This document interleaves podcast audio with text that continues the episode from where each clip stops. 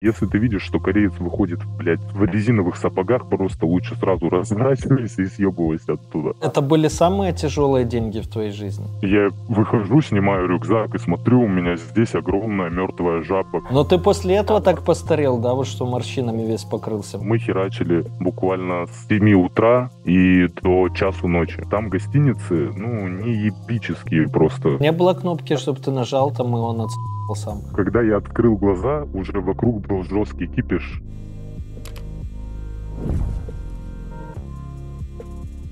Друзья, привет! Новый выпуск Люди Про, и мы сегодня снимаем опять продолжение, да, с человеком, который много путешествовал, попадал в рабство периодически, потом служил в Росгвардии, наверное, набрался сил и уже в рабство не попадал, а может снова попадал, да. И мы сейчас поговорим про другие страны, впереди Южная Корея, а, впереди Таиланд, обсудим немножко те косяки, которые всплыли в выпуске с Гровером, что он не так сказал про Таиланд и так далее. Итак, встречайте, поехали. Привет. Всех приветствую. Очень рад слышать, видеть. Хотел коснуться относительно Дубая, анализировал прошлые съемки, понял, что работы с аудиторией вообще не было. Все просто как-то в торопях говорил.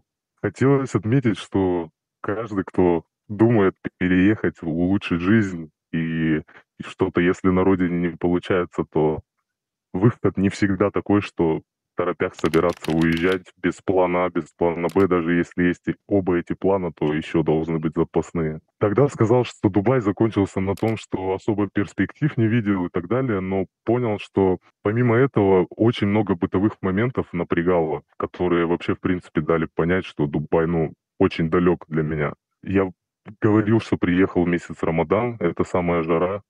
Вообще думал, что будет так, такой момент, э, я приеду в самую жару, если я ее переживу, соответственно, в сезон намного проще будет. Но оказалось то, что эта жара, это не наш холод. Если ты в холод можешь укутаться, то в жару ты не сможешь ходить по улице. Там, в принципе, люди на улице не ходят в это время все скрываются либо в офисах, либо в моллах, либо еще где-то в машинах. Про жилье говорил, что вроде жилье есть, доступное, типа хостелов, можно даже комнаты какие-то, но по факту, когда приезжаешь, там около 100 тысяч рублей предлагают ну, комнату, где вы лбами можете ночью стукнуться с соседом. Помимо этого, ну, вообще все неудобство. А, когда грезы были о большом городе и вообще не, представ... не имел даже представления, что может быть так. Допустим, едешь по автостраде, 7 полос в одну сторону, там 5 полос в обратную сторону, едешь по навигатору, едешь, допустим, в средней полосе из этих там 7, он тебе говорит, плавно поверните направо,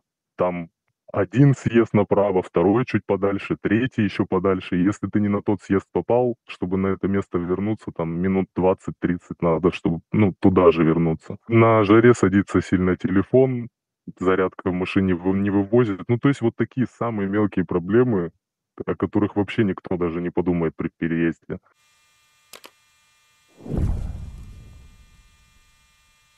Думаю, вы все слышали про бота Глаз Бога в Телеграме. У меня посвящен ему отдельный целый выпуск, смотрите там по ссылке, который за считанные секунды находит любую имеющуюся в открытых источниках интернета инфу по вашему обидчику, должнику или просто понравившейся девушке. Поиск ведется по номеру телефона, e-mail, ФИО или номеру авто. Анкеты в Инстаграме, ВКонтакте и других социальных сетях и мессенджерах. Также можно очень быстро найти человека по фото, пробить весь комплекс инфы по его IP-адресу или биткоин-кошельку. Работает почти для всех стран, но больше всего инфы в боте по гражданам России, Украины, Белоруссии и Казахстана. Правда, есть и проблема. Глаз бога постоянно удаляют из Телеграма, Поэтому работающая ссылка в описании под видео. Да, и еще вы можете подать запрос на удаление информации о вас из выдачи бота, который максимально быстро удовлетворят. Ссылка в описании.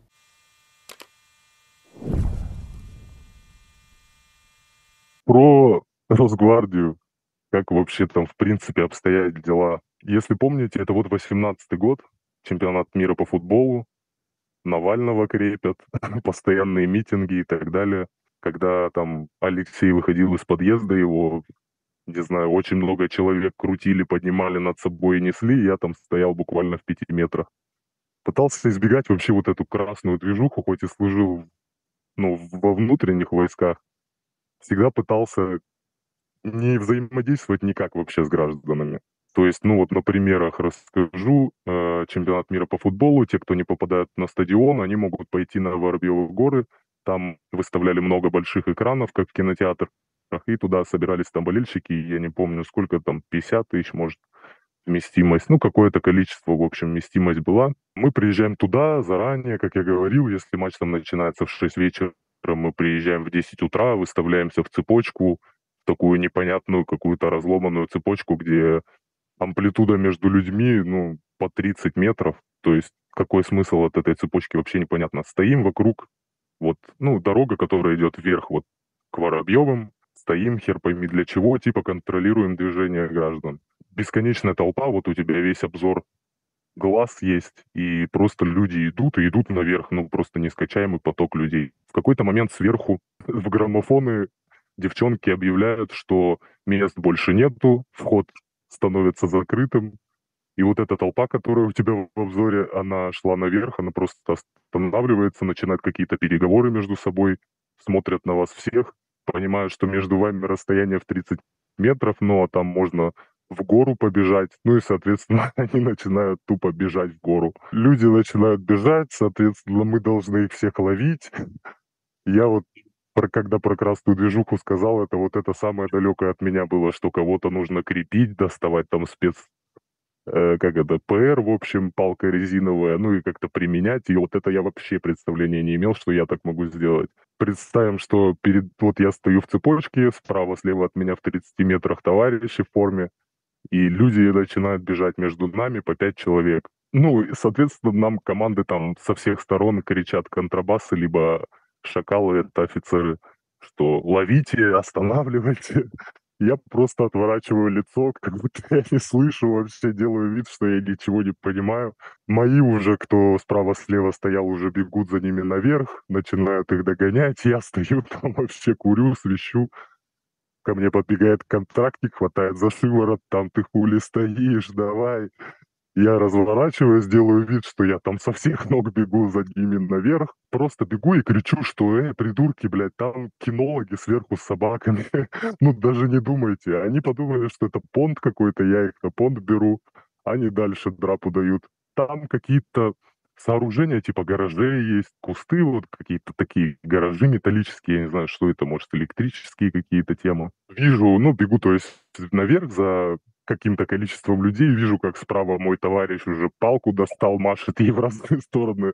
Кто-то там убегает, запинается, его начинают на земле прямо крепить, руки заламывать и так далее. Но я вообще смысла вот этого не понимал. Людей крепить, которые просто куда-то побежали в свободной стране, да. В общем, пытался избегать вот этой всей хуйни максимально. Людей этих ну, кто там успевает доверху добежать, соответственно, встречают кинологи, уже доносится лай собак, они разворачиваются, бегут с горы, соответственно, с горы-то на таких пятках намного сложнее убегать, они начинают там кувыркаться, падать, я должен их всех поднимать, соответственно, вести куда-нибудь к автозакам там или к своим, ну, взводам, ничего этого не делал, в общем, просто делал вид, что что-то делаю. И вот таких ситуаций, ну, просто миллион.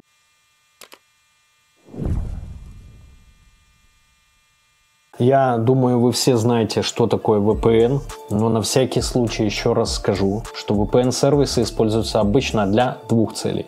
Первое – это для доступа к заблокированным сайтам, и второе – для смены вашего реального IP-адреса со всеми вытекающими плюшками. В интернете, само собой, можно найти много сервисов, но принципиально все они делятся на два типа – платные и бесплатные. Бесплатные обычно имеют низкую скорость, не дают должной анонимности, сливают ваши профили рекламодателям или вообще используют ваше устройство как прокси-сервер для разных неприглядных действий. Платные в основном лишены этих недостатков, но также имеют два минуса. Не всегда выдерживается высокая скорость соединения из-за большого числа пользователей на один сервер и исходный код их приложений непрозрачен, и многие исследователи склоняются к тому, что некоторые VPN созданы напрямую иностранными спецслужбами. Среди всего этого разнообразия действительно трудно выбрать хороший VPN-сервис. К счастью, я могу порекомендовать вам действительно хороший VPN, которым уже давно пользуюсь сам и который лишен всех этих недостатков. Встречайте UFast VPN и слушайте, почему он лучше. Во-первых, UFast VPN использует протокол OpenVPN с открытым исходным кодом для обеспечения вам быстрого и защищенного доступа в интернет. Также ребята доработали шифрование трафика, используют SSL для соединения и поддерживают все протоколы. При этом нет утечек WebRTC и прочих. Также UFast VPN использует Telegram для раздачи VPN, поэтому его невозможно заблокировать или удалить из App Store.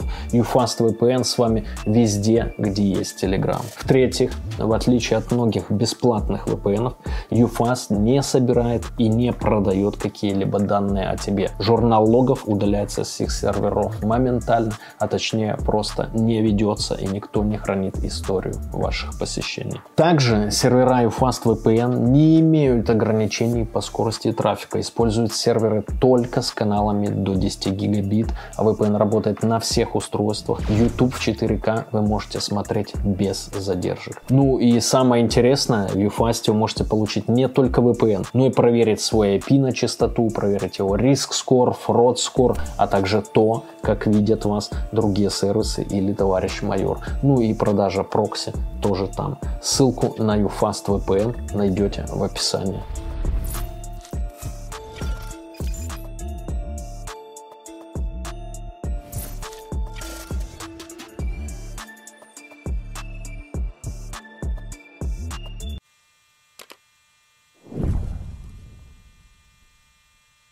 Как вообще проходит служба? Вы либо участвуете на массовых мероприятиях, либо где-нибудь стоите на площадях, также в той же цепочке, либо патрулируете в метро. Когда едете патрулировать в метро, а, вы сначала вас развозят, ну как, на метро также вы едете по отделам мусорским, приезжаете туда, вам дают станцию, на которой вы должны патрулировать, и вы э, патруль 4-3 человека, вы разъезжаетесь по станциям, и там 5 часов туда-сюда ходите. Потом собираетесь возле того же отдела, где вам выдавали эти все станции, и едете, ну, обратно в полк.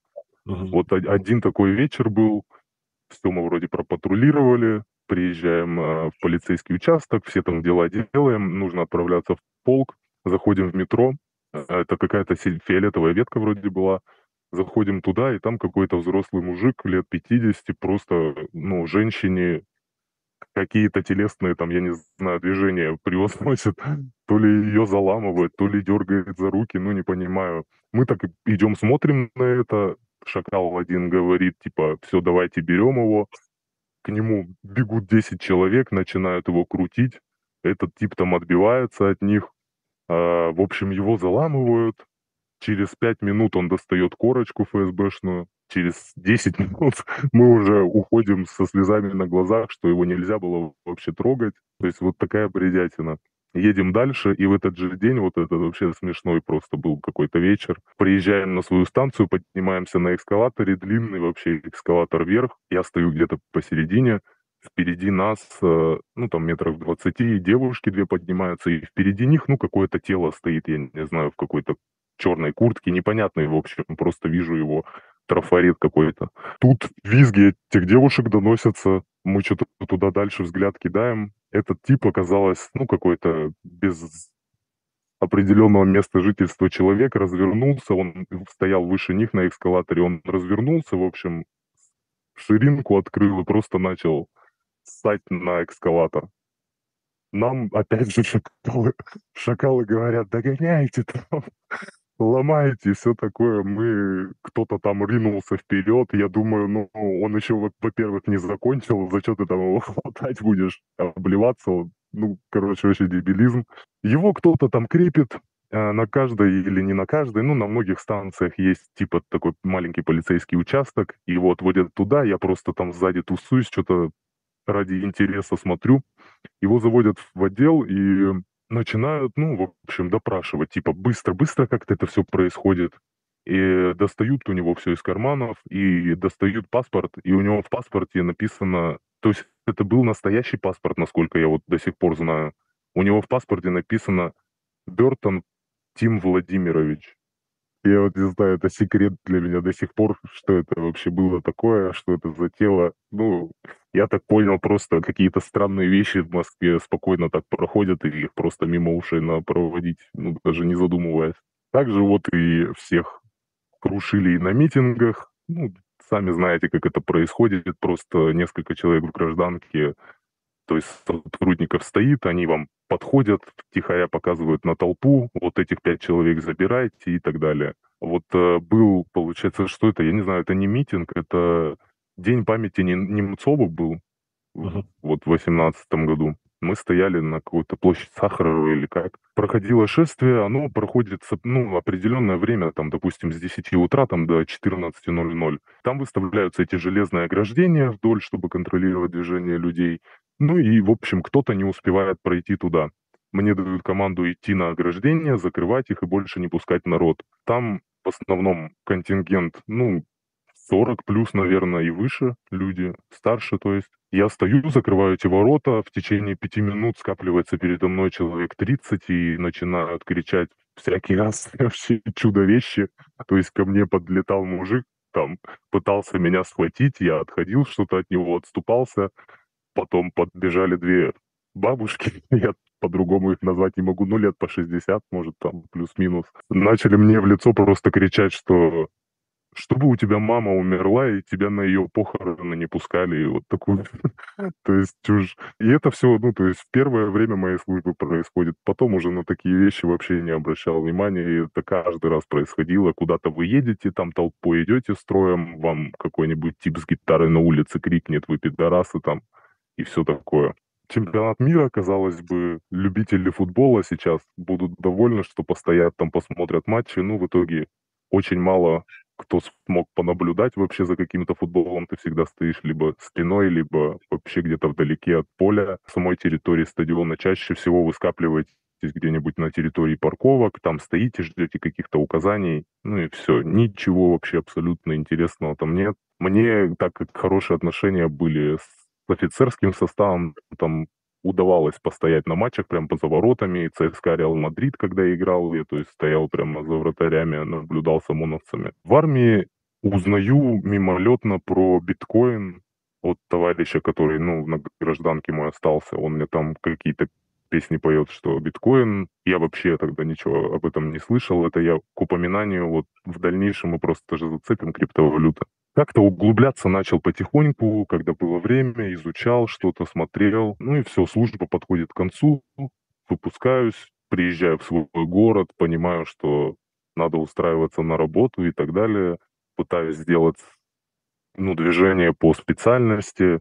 Это государственные учреждения, банки. Ну, там, я не знаю, точно такие же, мне кажется, отношения, как и в органах. Там никакой свободы у тебя нету, ты просто двигаешься по определенному графику, и ничего интересного и ничего нового, однообразная работа каждый день. Работаешь с психами, которые приходят там решить проблемы больше банковские, знаешь, не то чтобы там выдать какой-нибудь им кредитный продукт, а просто они приходят мозги поебать какую-нибудь ситуацию из жизни рассказать и так далее. Короче, я понял, что в этой психушке вообще находиться не хочу. Как первой части говорил, много у меня несогласий и нелогичностей, и вообще каких-то цепочки у меня не, не выстраиваются, как у нас в стране все это происходит. Ну и тянуло за границу меня. А я напоминаю, что спонсор выпуска нашего сегодняшнего не Росгвардия, а Битпапа, наши друзья, бот в Телеграме, где вы можете быстро купить, продать, обменять криптовалюту, а не выходя из Телеграма. А если ей торгуете, то хорошо поторговать, там большие очень зазоры, можно, в принципе, достаточно много заработать, все ссылки в описании найдете. А мы продолжаем. Дойдя туда-обратно по этому рисовому полю, я уже охуел прям конкретно. Там э, очень популярно ночевать в сауну. Что сказать про корейцев? Им по 60 лет, они ебашут сутками просто на пролет. Поясница убивается намного быстрее, чем у тебя в планах это было. На английском вообще никто не говорит. Goodbye, thank you ты не услышишь. Мне хуево становится только от, от, от одного предположения, что я встану в строй.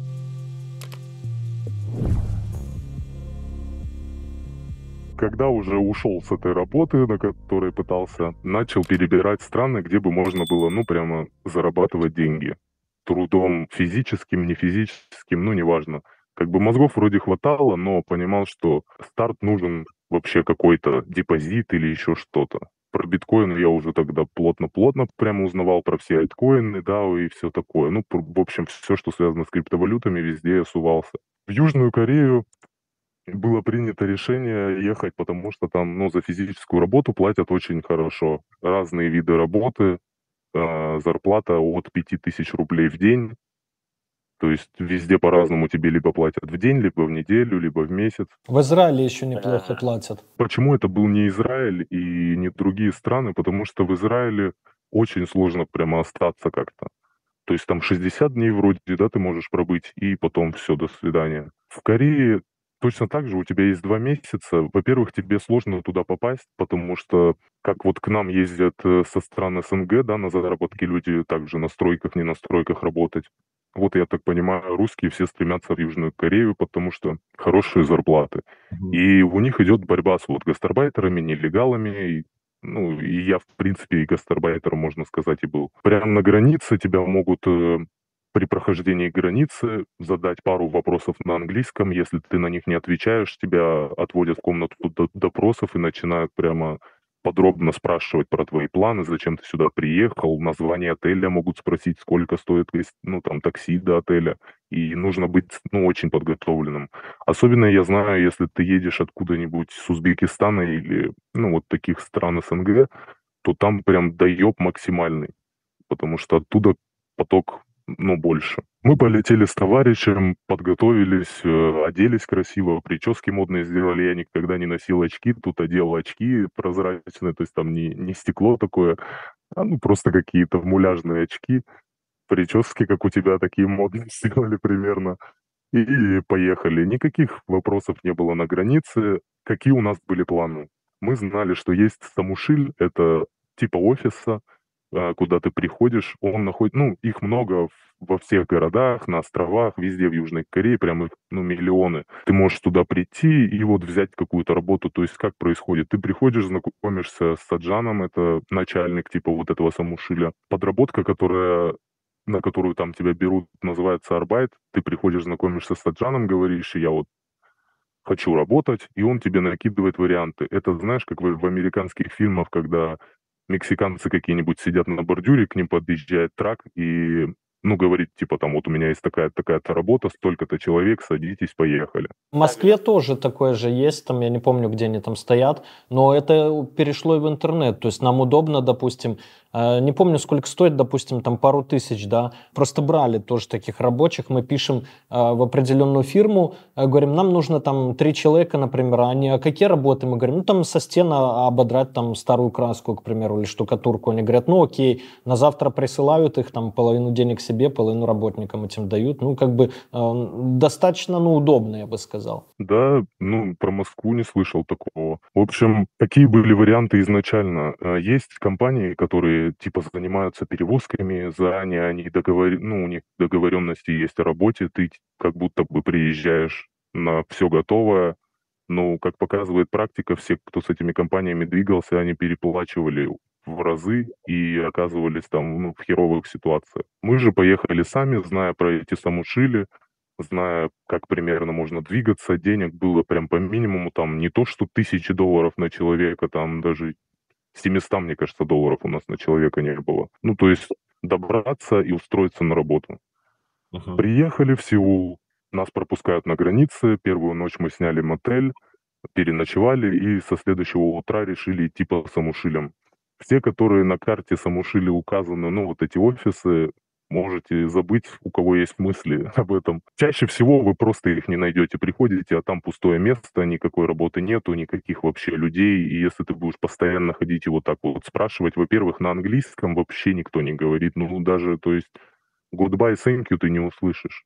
Uh-huh. Не то, что там какие-то подробности. Соответственно, только двигаться по ну, голосовое записываешь переводчик, показываешь и так далее. Мы походили так первое утро, по, поняли, что ну что-то в Сеуле вообще вот с этими самушилями на карте очень сложно, денег мало.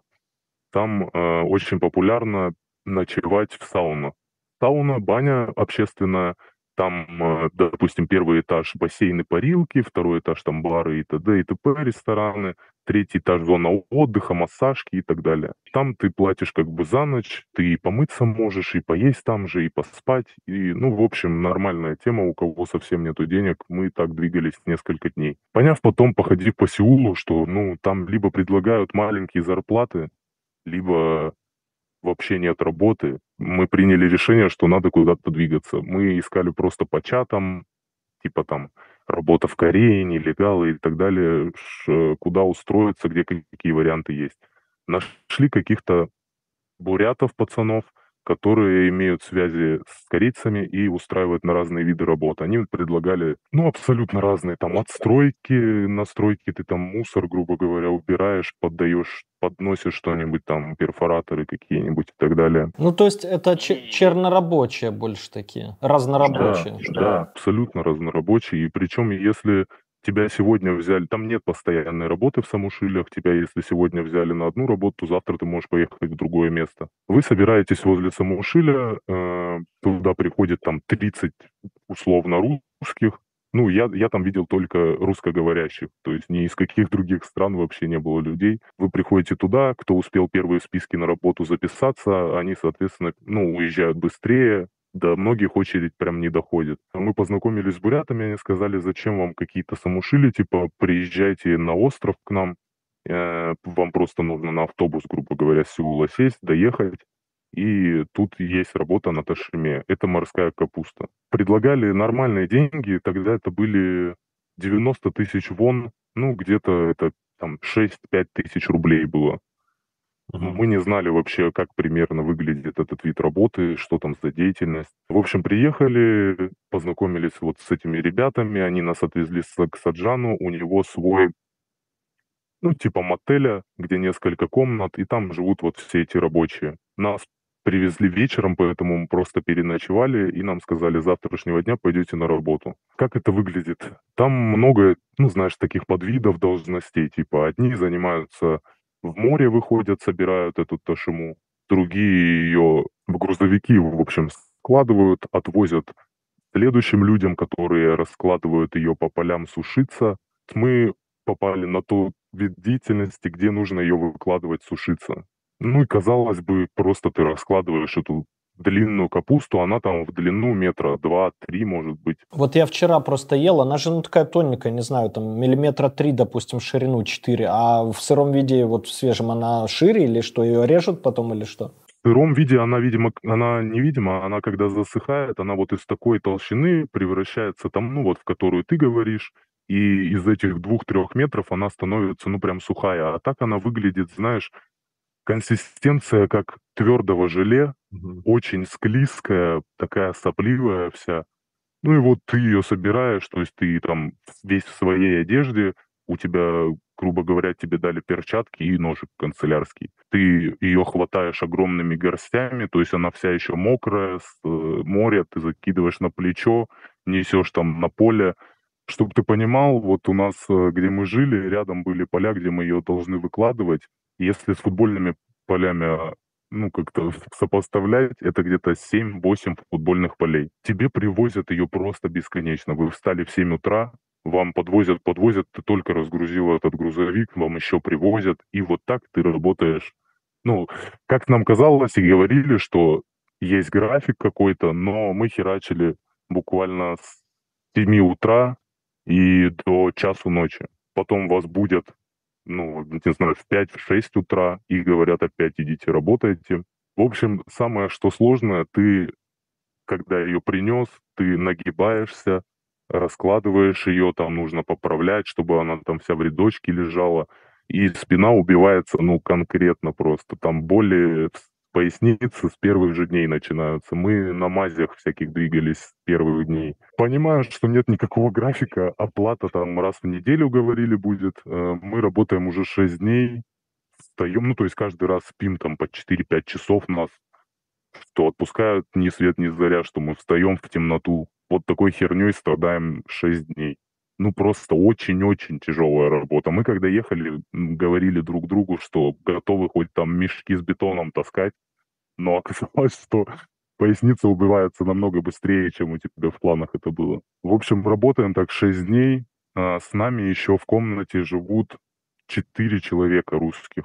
Они там были подольше, и они, в принципе, в Корее были уже там разное количество времени, больше полугода до года и так далее, на разных работах они.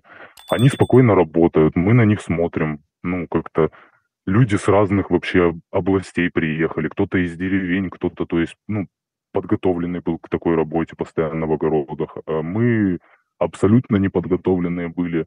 Смотрим на них, вроде они вывозят все это, крепились, крепились. Ну и на шестой день, понимая, что нам опять вечер, час там два ночи, мы только заходим спать, понимая, что сейчас опять мы только закроем глаза и проснемся. Э, ну, пиздец, на работу выходить. Мы договариваемся с моим товарищем, что если нас будет ну, раньше договоренного времени, там, 7 утра, то хуй мы встанем просто с кровати. Все эти четыре человека, которые с нами были, они также агитировали против, говорили то, что это все очень тяжело, что вообще на такое не подписывались, и что они с кровати тоже хуй встанут. В итоге 5 утра я просыпаю, ну, когда я открыл глаза, уже вокруг был жесткий кипиш, залетел кореец со своей женой, им лет там по 60, а, еще что, что сказать про корейцев. Им по 60 лет, они ебашут сутками просто напролет. У них здоровье, я не знаю, откуда берется, но какие-то кони они люди. Они, во-первых, трудолюбивые, но чтобы настолько трудолюбивые люди вообще я не представлял были. В общем, я когда открыл глаза, мой товарищ напротив делает вид, что спит. Я поворачиваюсь к дверному проходу, там вот стоит кореец со своей женой. И эти четыре человека, которые нас поддерживали, они уже куртки на себя одевают и стоят там на выходе. Этот саджан подлетает к нам, начинает нас поднимать. Мы говорим, пошел нахуй, никуда мы не пойдем, типа будем лежать дальше. Такой, знаешь, мини-бунт там устроили. Он дикую истерику закатывает, начинает просто вещи наши выбрасывать в коридор, и говорить, типа, все, идите отсюда, там никаких денег и так далее. Ну, мы там включали переводчик периодически, что-то переводилось, что-то нет. И кто-то из нас говорит, кто что-то вообще про полицию просто сказанул.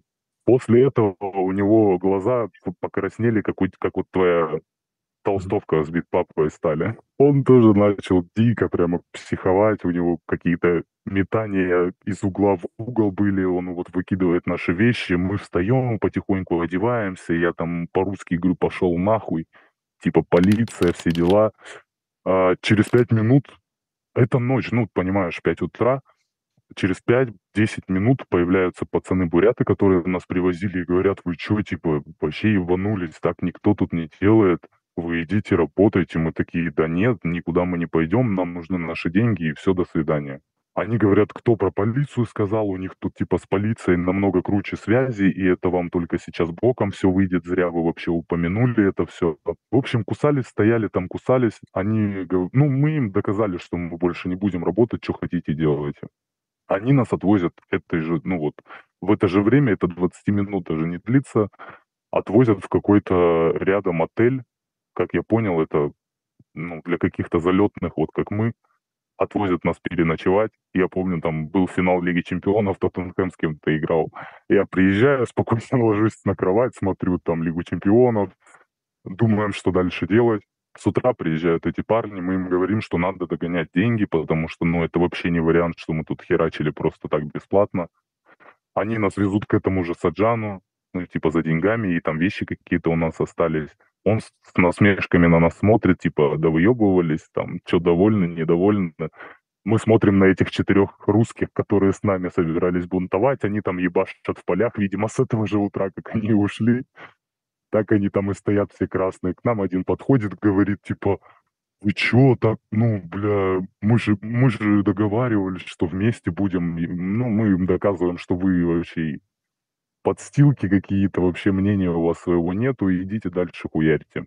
В итоге они не ожидали, что нам какие-то деньги отдадут, но нам выплатили все деньги, которые мы за эти дни заработали. Ну и поскольку вот примерно по, по 5-6 тысяч, как ты говоришь, да? Да, в день, ну, 5400, что-то такое там было. 5400 за день, ну вот 6 дней, это что там, 40, около 40 там. Это были самые тяжелые деньги в твоей жизни? Нет, часто услышишь. Ну, такие, знаешь, это сложно сравнить, это все пиздец, как тяжело было. Но ты после этого так постарел, да, вот что морщинами весь покрылся? Появился, мы смотрим на экране. Вот. Да, да, это еще шрам уже помнишь от египетской ситуации, когда я там спрыгивал через кусты. Ну и морщины тоже, видишь, лицо как попортили. В общем, настрадались.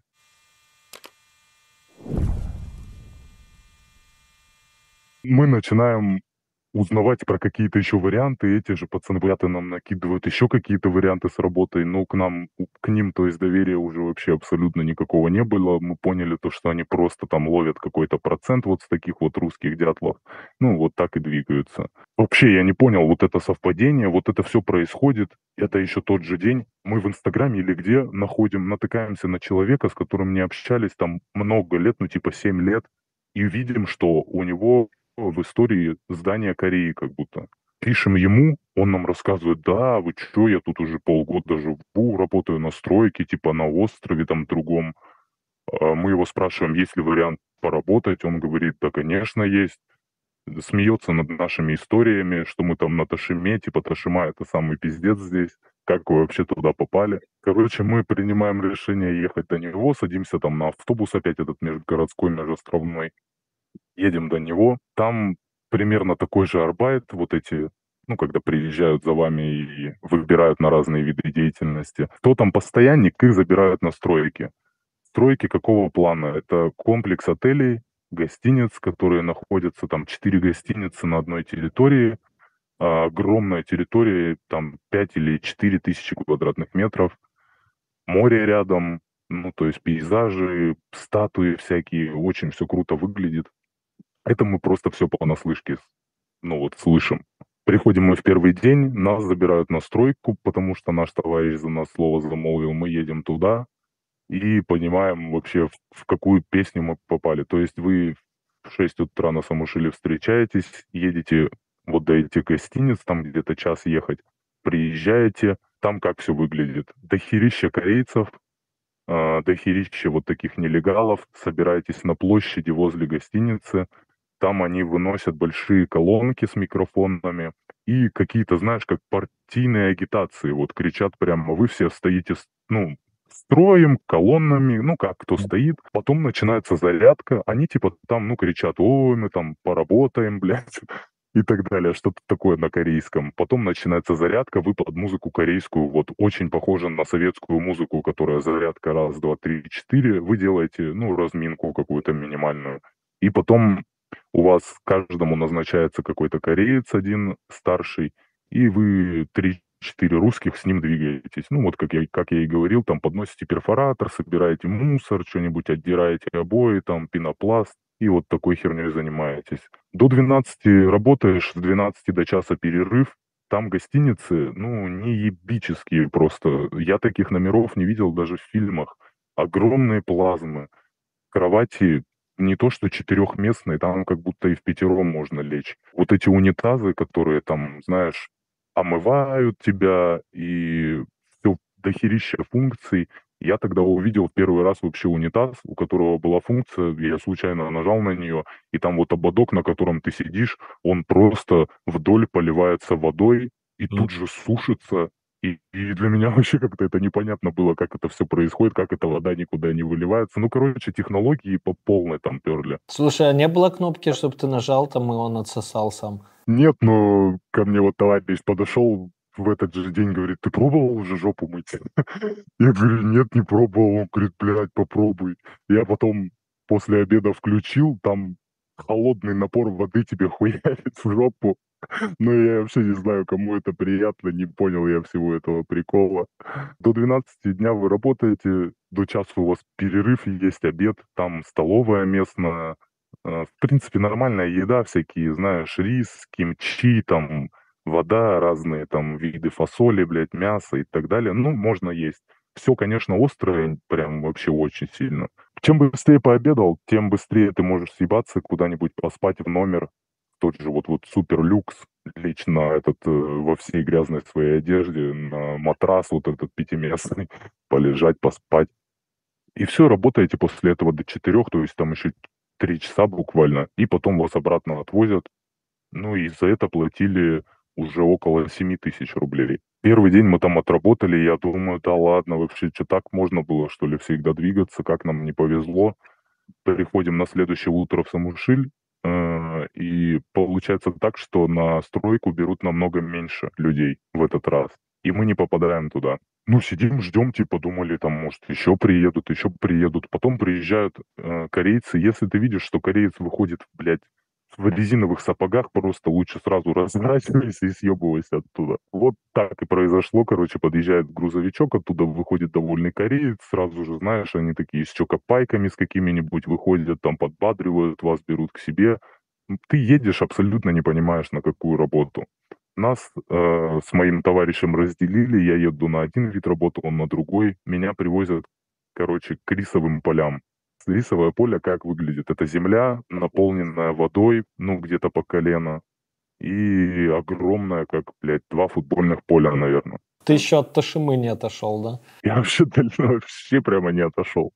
Короче, я как взглянул на это, думаю, ну, походу, сейчас по этой воде, воде пиздячить придется пешком. На меня надевают огромные там вот посюда сапоги, но это еще не самое страшное. Дальше тебе одевают большой рюкзак, такой как пылесос и туда насыпают маленькие гранулы, э, килограмм 5-10, может быть. Это типа какие-то реагенты от, э, ну, вредителей всяких. И ты должен вот ходить с этой хуйней на спине тяжеленной просто, и, и по воде вот ты идешь в одну сторону и распыляешь вот эти гранулы. Короче, дойдя туда-обратно по этому рисовому полю, я уже охуел прям конкретно. Прихожу обратно, мне засовывают опять эти гранулы, ну, засыпают в этот рюкзак, блядь, в пылесос. Я просто в ахуе. У меня спина еще от, от, от Ташимы, ну, реально не отошла. И тут тебе 10 килограмм добавляют к этому пылесосу. Я ходил туда-сюда, ходил, в общем, ходил, ждал просто обеда. Ближе к обеду я дохожу опять до одной стороны поля на вот этих, блядь, сапогах, там вязочки вот здесь ну, типа, которые затягивают их, чтобы вода не попадала. Я выхожу, снимаю рюкзак и смотрю, у меня здесь огромная мертвая жаба, короче, висит на вот этих вязочках. Знаешь, не то, что с ладонью, а, блядь, вот с открытую ладонью большая жаба. Суп сварить можно было. Они, наверное, варят, но я, когда вылез, начал все это себя скидывать, там и рядом и крысы мертвые, и все такое, и у меня, знаешь, эти сапоги просачивали воду, то есть я уже сыроватый весь, и я думаю, блядь, я в этих реагентах, во-первых, хожу, во-вторых, всякие эти мертвые млекопитающие, кто это, рептилии всякие. Я понимаю, что ну вообще не вывоз. Я не, ну не то, что не хочу, я понимаю, что это пиздец какой-то, а не работа. И если я сейчас себя покажу как хороший работник, то завтра этот же довольный кореец все копаем, приедет и ко мне первым же делом пойдет. Я начинаю снимать все это к обеду с себя, снимаю, в общем, сапоги, снимаю носки, и вижу, что у меня, ну, прям на пальцах ног какие-то волдыри такие красные, знаешь, как прыщики, ну, такие маленькие, но дохуя прям. Я начинаю этому Саджану говорить, это что такое, типа, вы меня что тут заразите чем-то, я не буду работать, типа, отвози меня. Он говорит, тогда, ну, тебе заплатят только за полдня. Я говорю, да, вообще мне пофиг. Поехали обратно, он меня отвозит недовольный, приезжает, рассказывает все начальнику, какой, какой я плохой работник что типа вообще как он здесь работает. Мне платят за полдня, я ухожу домой, начинаю все это обмазывать, все эти прыщи, блядь. Приезжает мой товарищ, просто вы бы видели его лицо, он такой смуглый, ну, смуглая кожа, темненький. Он приезжает весь бледный. Ему вообще хуево, как будто он, я, он говорит, ты где был? Ты я там про рисовые поля. Он говорит, вы завали, ебало. Типа, я вообще был на теплицах, где мы таскали помимо вот этих всех сооружений для строительства теплиц, еще и дыни. У них дыни, блядь, огромные, круглые такие, тяжелые. Он говорит, ну, типа, все, у меня спине пиздец, я больше не поеду на эти, на эти теплицы, я говорю, что не поеду на эти поля. Мы на следующее утро приходим в этот же Самушиль, договариваемся с начальником, что, типа, ну, мы не хотим в полях работать, там еще жара. Ну, то есть невыносимая жара, ты на открытом солнце постоянно, хоть тебе и дают там кепки с такими воротниками, чтобы ты не сгорал, но там пиздец тебе приходит. Везде ограниченная вода, питание такое, ну, намного хуже, чем на стройке. Ну, мы приходим, ему объясняем, что мы приехали ради одного, ты тут нам другое. Он говорит, что нет возможности, людей меньше берут, типа, куда вас берут, туда и едете. Либо вообще, типа, пиздуйте. Ну, вариантов нету, мы сидим, ждем, опять людей забирают на стройку. Мы уже понимаем, что пиздец, сегодня опять день какой-то грустный, видимо, будет. В итоге нас двоих забирает какой-то опять хуйлан в резиновых сапогах на грузовике. Мы едем уже просто перечисляя все возможные виды страданий, которые нам сейчас предстоит испытать. и приезжаем на какой-то огромный склад, типа ангара для самолетов он выглядит. Мы видим там, ну, такие клетки, типа для животных, ну, не знаю, пару метров в высоту, какие-то большие сетки э, непонятные, и потом привозят огромные, блядь, КАМАЗы капусты. Капуста там, вот, подбородок мой, видите, какой огромный, вот, еще в шесть раз, наверное, больше, чем этот подбородок капуста. Там вилки, ну, ебанешься. В одну сетку помещается где-то 7, 8, 9, может быть, капусты вот этих кочанов. Ты должен разгружать ее, засовывать по этим сеткам, сетки завязывать и разносить по этим клеткам. Ну, то есть это тоже поясница просто в ахуе. Мы работаем так полдня, разгружаем там что-то один КАМАЗ, едем а, в Шихтан. Шихтан это типа кафешка местная. А, он нас там хорошо кормит, то есть платит за все сам. Мы там прям наедаемся, вроде так отошли. Думали, ну ладно, сегодня надо день по-любому отработать. Приезжаем, а там помимо этой капусты вот эти еще дыни, о которых мой товарищ не понаслышке в курсе. Короче, он сразу же побледнел там до того же состояния, в котором он приехал. Говорит, я хуй за них возьмусь вообще за эти дыни. Ну и мы говорим, что мы не будем дальше работать. Вези нас нахуй обратно по домам. Короче, ругаемся с этим очередным корейцем. Он нас отвозит домой, опять приезжает начальник, говорит, это что за хуесосы, типа, как они у тебя работают, опять жалуются, нам опять платят за полдня. Мы приходим, ну все, расходимся по домам, на следующий день приходим Самушиль, просто сидим, нас вообще никуда не берут, и вот так было пару дней. Потом начинаются дожди, когда дожди, особо работы нету. Ну вот есть в закрытых помещениях, типа стройки что-нибудь. Ну и то, если здание достроенное, то есть там есть плотная крыша, где не протекает ничего. А на стройках, э, где мы в первый день были, там, ну, как-то с крышей проблемно еще было. В итоге пару дней дождей, мы сидим дома, мы, ну, не, не пьющие, ничего. Просто сидели, экономили деньги, я пытался саморазвитием заниматься, там, товарищ просто херней страдал. В течение нескольких дней по беспонту ходим в этот самушиль, потом нас берут каким-то чудом на стройку. Мы приезжаем, опять кайфуем. То есть там по минимуму работаешь, дают тебе отдыхать, работа несложная, платят нормально. Ну вот, как говорил, там около 7, даже больше, наверное, около 8 тысяч рублей. Платят каждый день, когда тебя привозят со стройки. Мы каким-то чудом там очень понравились нашим вот этим старшим корейцам на стройке.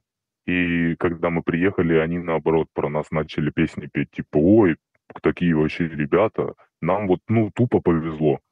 После этого мы, наверное, недели две ездили туда, нам было, то есть похер, мы в дождь уже шли, мы знали то, что там, ну, возможно, работы не будет. Когда приезжали, там вообще очень странная система. А, во-первых, корейцы все делают намного быстрее, чем русские. Любое строительство идет, ну ты охуеваешь, ты приходишь к обеду, и там уже выложена плитка такого масштаба, что ну русский там за неделю бы не выложил. Я в Египте видел, там а, приехал на отдых, там только закладывается какой-то магазин, через дней 7 там уже торговля начинается, пиздец. Да, я бы тоже в шоке был. Они причем еще, знаешь, так качественно работают, очень четко. Они, ну, бля, работяги вообще какие-то непонятно, что у них в головах, но, видимо, вообще прямо с самого детства у них так все живут, и они просто привыкшие и понимают, что такая жизнь. Хотя офисных работников тоже достаточно. В общем, мы приезжаем в дождь туда. Странная система это в чем? В, допустим, здание гостиницы, там, сколько, 15 этажей. Крыша, я говорю, проблема. Возле лифтов э, лежат уже ковры. Ну, то есть вот эти, знаешь, как в Египте тоже огромные ковры какие-то, персидские, не персидские, и с крыши просто хуярит поток воды, ну, водопад.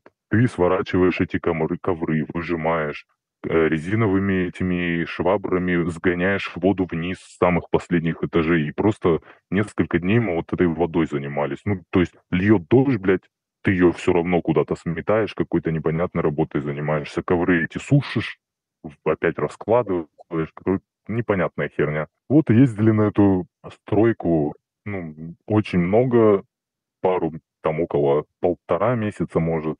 А в Корее какая система? Если, я говорил, вот прохождение границы сложно, борьба с нелегалами. Если ты заехал туда, туристическая виза дается на 60 дней. у тебя несколько вариантов. Э, либо отрабатывать эти 60 дней и вылетать, э, либо, ну, укладываться, то есть в этот вот промежуток, либо оставаться нелегалом на долгое количество времени, потому что если ты просрочил визу свою туристическую, ты потом тебя не впустят какое-то количество лет в Корею. Вот мы что-то отрабатываем настройки, работаем, работаем, потом опять попадаем на всякие дыни, капусты, ну, на всякую разную вот шляпу, вот эти поля, то есть там поля абсолютно всяких фруктов, овощей есть, все очень тяжелое. Все, кто думают, что как-то смогут вывести, какими бы амбалами они не были, я видел, как там у типов на глаза наворачиваются слезы, которые два раза шире и выше тебя. Короче, это чисто психологические моменты, жара невыносимо давит и так далее. Мы понимаем, что сезон дождей как будто подходит, они все чаще и чаще, эти дожди. Работы, ну, такая, знаешь, периодичность. Один день ты ездишь, второй день ты не ездишь. У меня накладываются мысли, что как вообще действовать с этой визой. У местных, кто там долго уже русские, мы узнаем, что есть виза G1. Это типа ты подаешь на беженство, что mm-hmm. у тебя какие-то проблемы. В общем, ее получить нереально почти, там то ли 98% ее не получают. Но суть в чем, когда ты подал на нее документы, ты можешь находиться в стране, пока вот эти все идут разбирательства, они там тебя вызывают, спрашивают, почему там и так далее, ты какие-то документы собираешь, что у тебя в стране случилось. Ну, типа беженство, как в Израиле и так далее получают. Да, да, да. Только тебе ее не оформят, скорее всего. Ты просто, пока вот это все идет, а оно может идти годами весь процесс, да, там да, еще зависит от, от твоего волоебства, ты можешь находиться все время. Ну, в Израиле до двух лет, как правило, то есть полтора-два года, там, э, по геям, там, дольше, например, ну, короче, по-разному там. Но до двух лет можно провисеть там. Люди там находятся прям, я не знаю, по четыре года слышал я, чтобы вот на этой визе не получив ее, они там находятся. И даже когда уже все эти разбирательства закончились, тебе отказали, ты уже просто там нелегалом остаешься.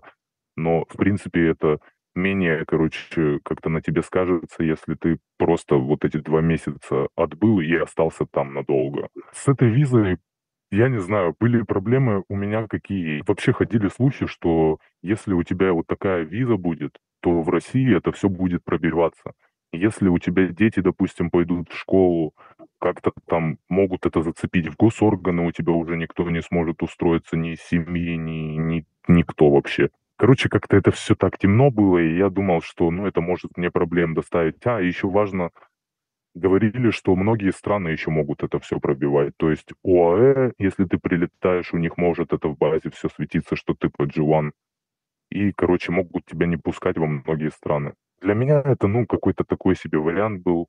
Я подумал, что лучше вот сейчас я там денег заработал и уехать, ну, обратно и в Россию, типа, и, но у меня хоть будет возможность, если что, вернуться туда. Плюс-минус уже понимая вообще, какой там склад вот этот с работой и вообще со всеми делами. Товарищ что-то метался-метался и тоже решил улетать. В общем, мы съездили еще в Пусан э, другому нашему другу, он здесь уже около семи лет жил. Приехали к нему, он нам рассказывал, как он работает э, и вообще как, как все по-другому. Если ты нашел себе постоянного работодателя, то совсем другое отношение, у тебя постоянная работа, у тебя выплаты, все четко, о тебе заботятся, кормят, там какие-то проблемы решают, ты можешь банковскую карту получить. Короче, ну, намного все лучше.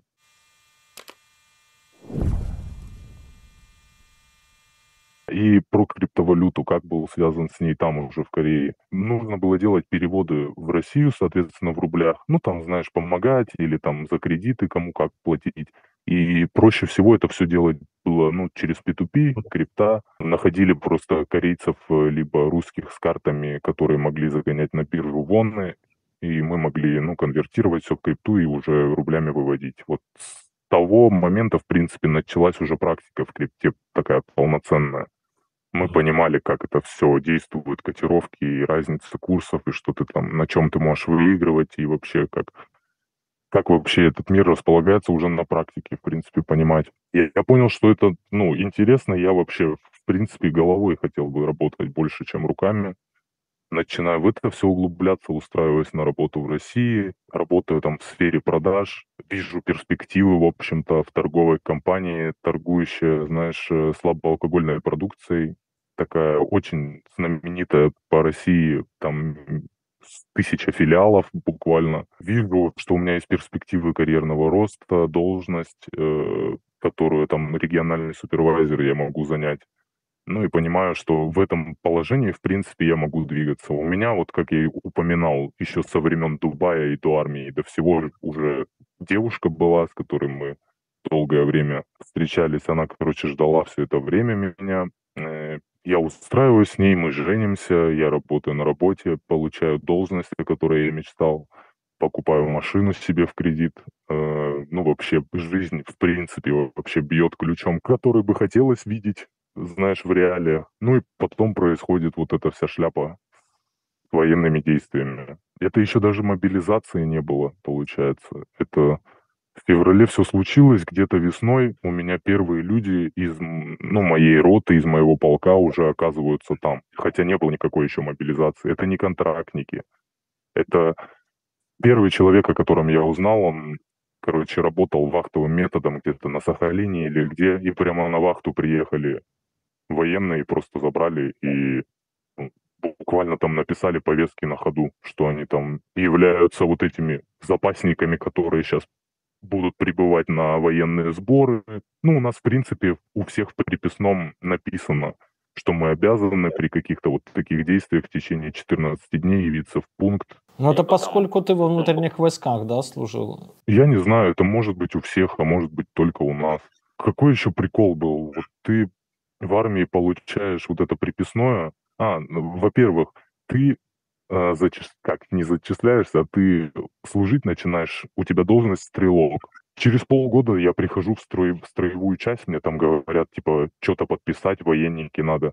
Я прихожу, подписываю, ну, вообще ничего не понимаю, что я подписал. В конце службы я опять прихожу, опять что-то подобное подписываю, и когда я получаю приписное, я понимаю, что у меня вот эти все мои подписи, это были даты, когда мне давались должности какие-то.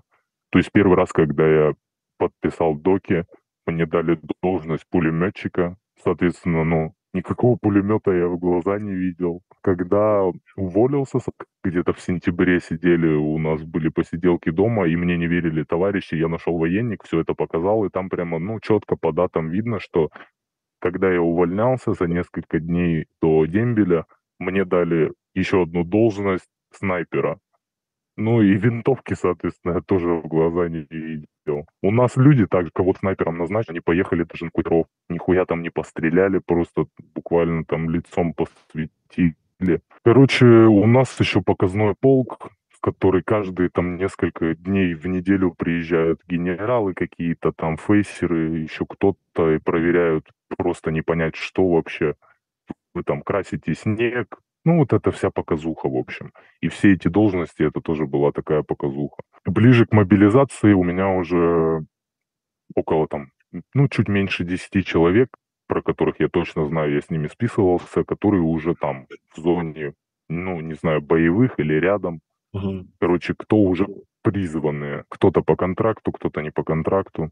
На меня все это действует психологически. Вроде, ну, все, к чему я шел здесь, начинает получаться и вообще получилось, но жопа как-то горит. После мобилизации все это еще сильнее усиливается. Эти люди, которые были там уже, они некоторые просто там э, в ноябре, что ли, я там списывался с одним парнем, он мне написал, что я тебе сейчас, типа, тут, ну, буду вдалеке от шакалов, я тебе запишу голосовое подробно, что тут происходит. В итоге день-два его нету, я ему пишу, он мне говорит, я тебе ничего не могу рассказать. Ну и как-то вообще странно себя ведет. Могу сказать то, что, говорит, мы в пиздорезе уже две недели находимся. Ну это вот прям прямая цитата.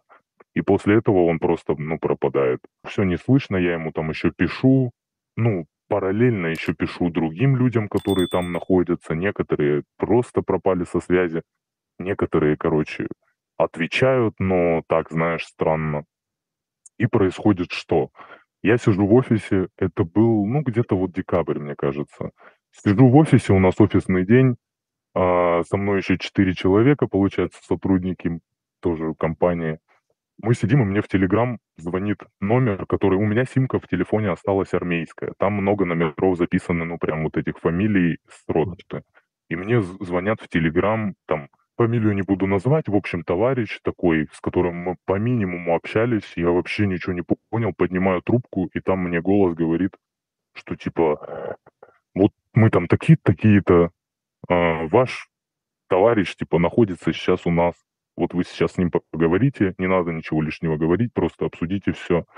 Ну и как оказалось, короче, вот этот мой товарищ рядовой, он это, это напоминаю декабрь. Он с апреля месяца находится в плену, ну, у украинцев.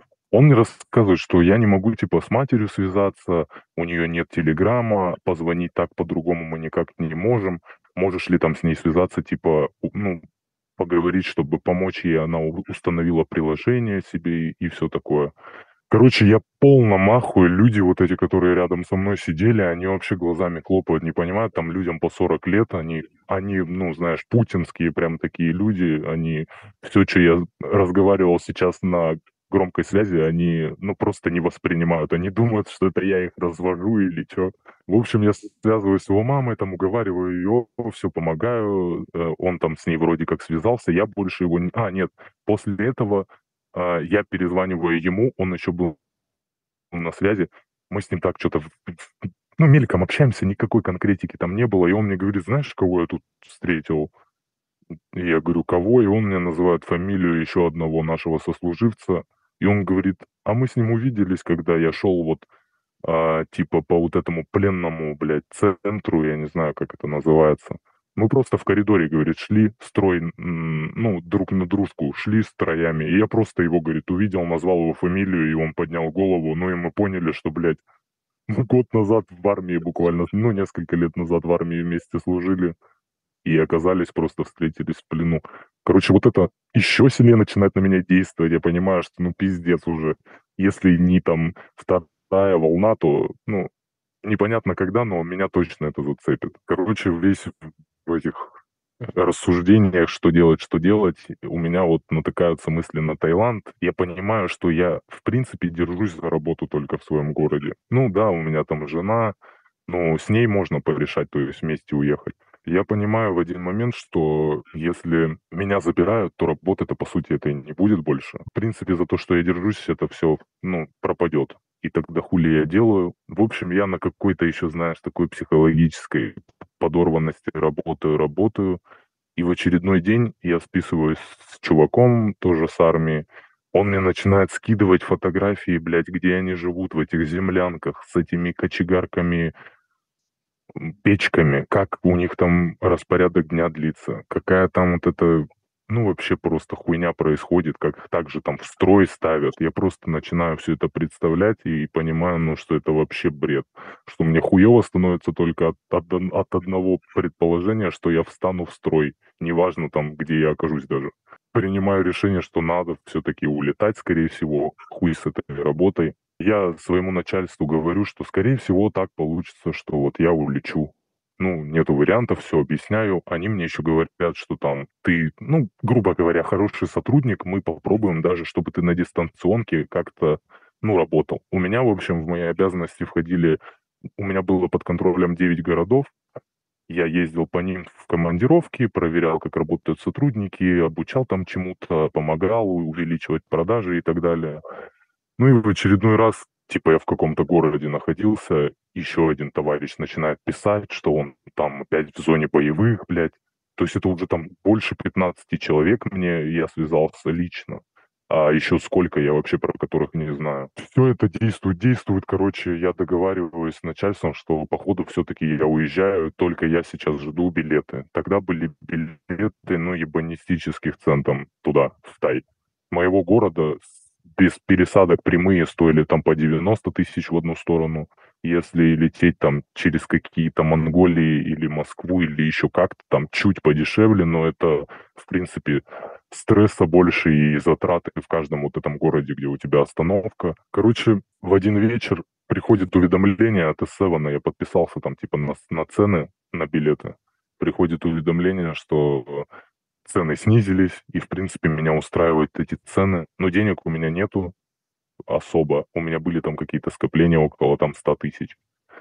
И я понимаю то, что надо, видимо, брать кред и, ну, улетать на кредитные деньги. потому что уже такой возможности, видимо, не будет. Да и, в принципе, я понимал, что после Нового года, скорее всего, будет опять какая-то вот эта движуха. Короче, в один вечер вот я договариваюсь с женой, что я все-таки все улетаю. Видимо, я поеду один, ну, всю эту почву вообще прочувствовать. А, я вообще все эти моменты с криптовалютой обошел каким-то образом. Все гильдии и так далее, что мы делали.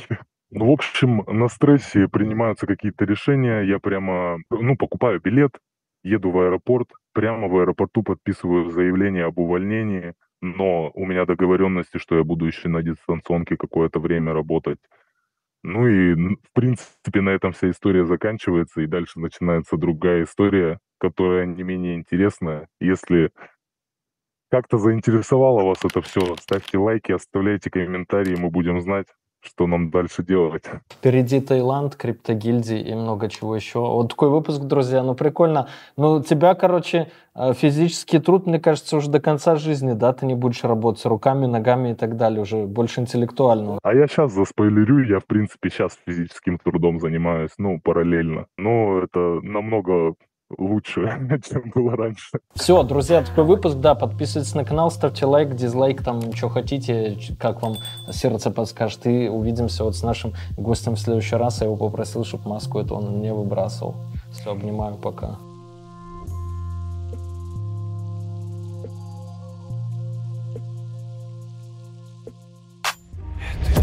Расскажу тебе тысячу схем Умножить на два, сделать профит.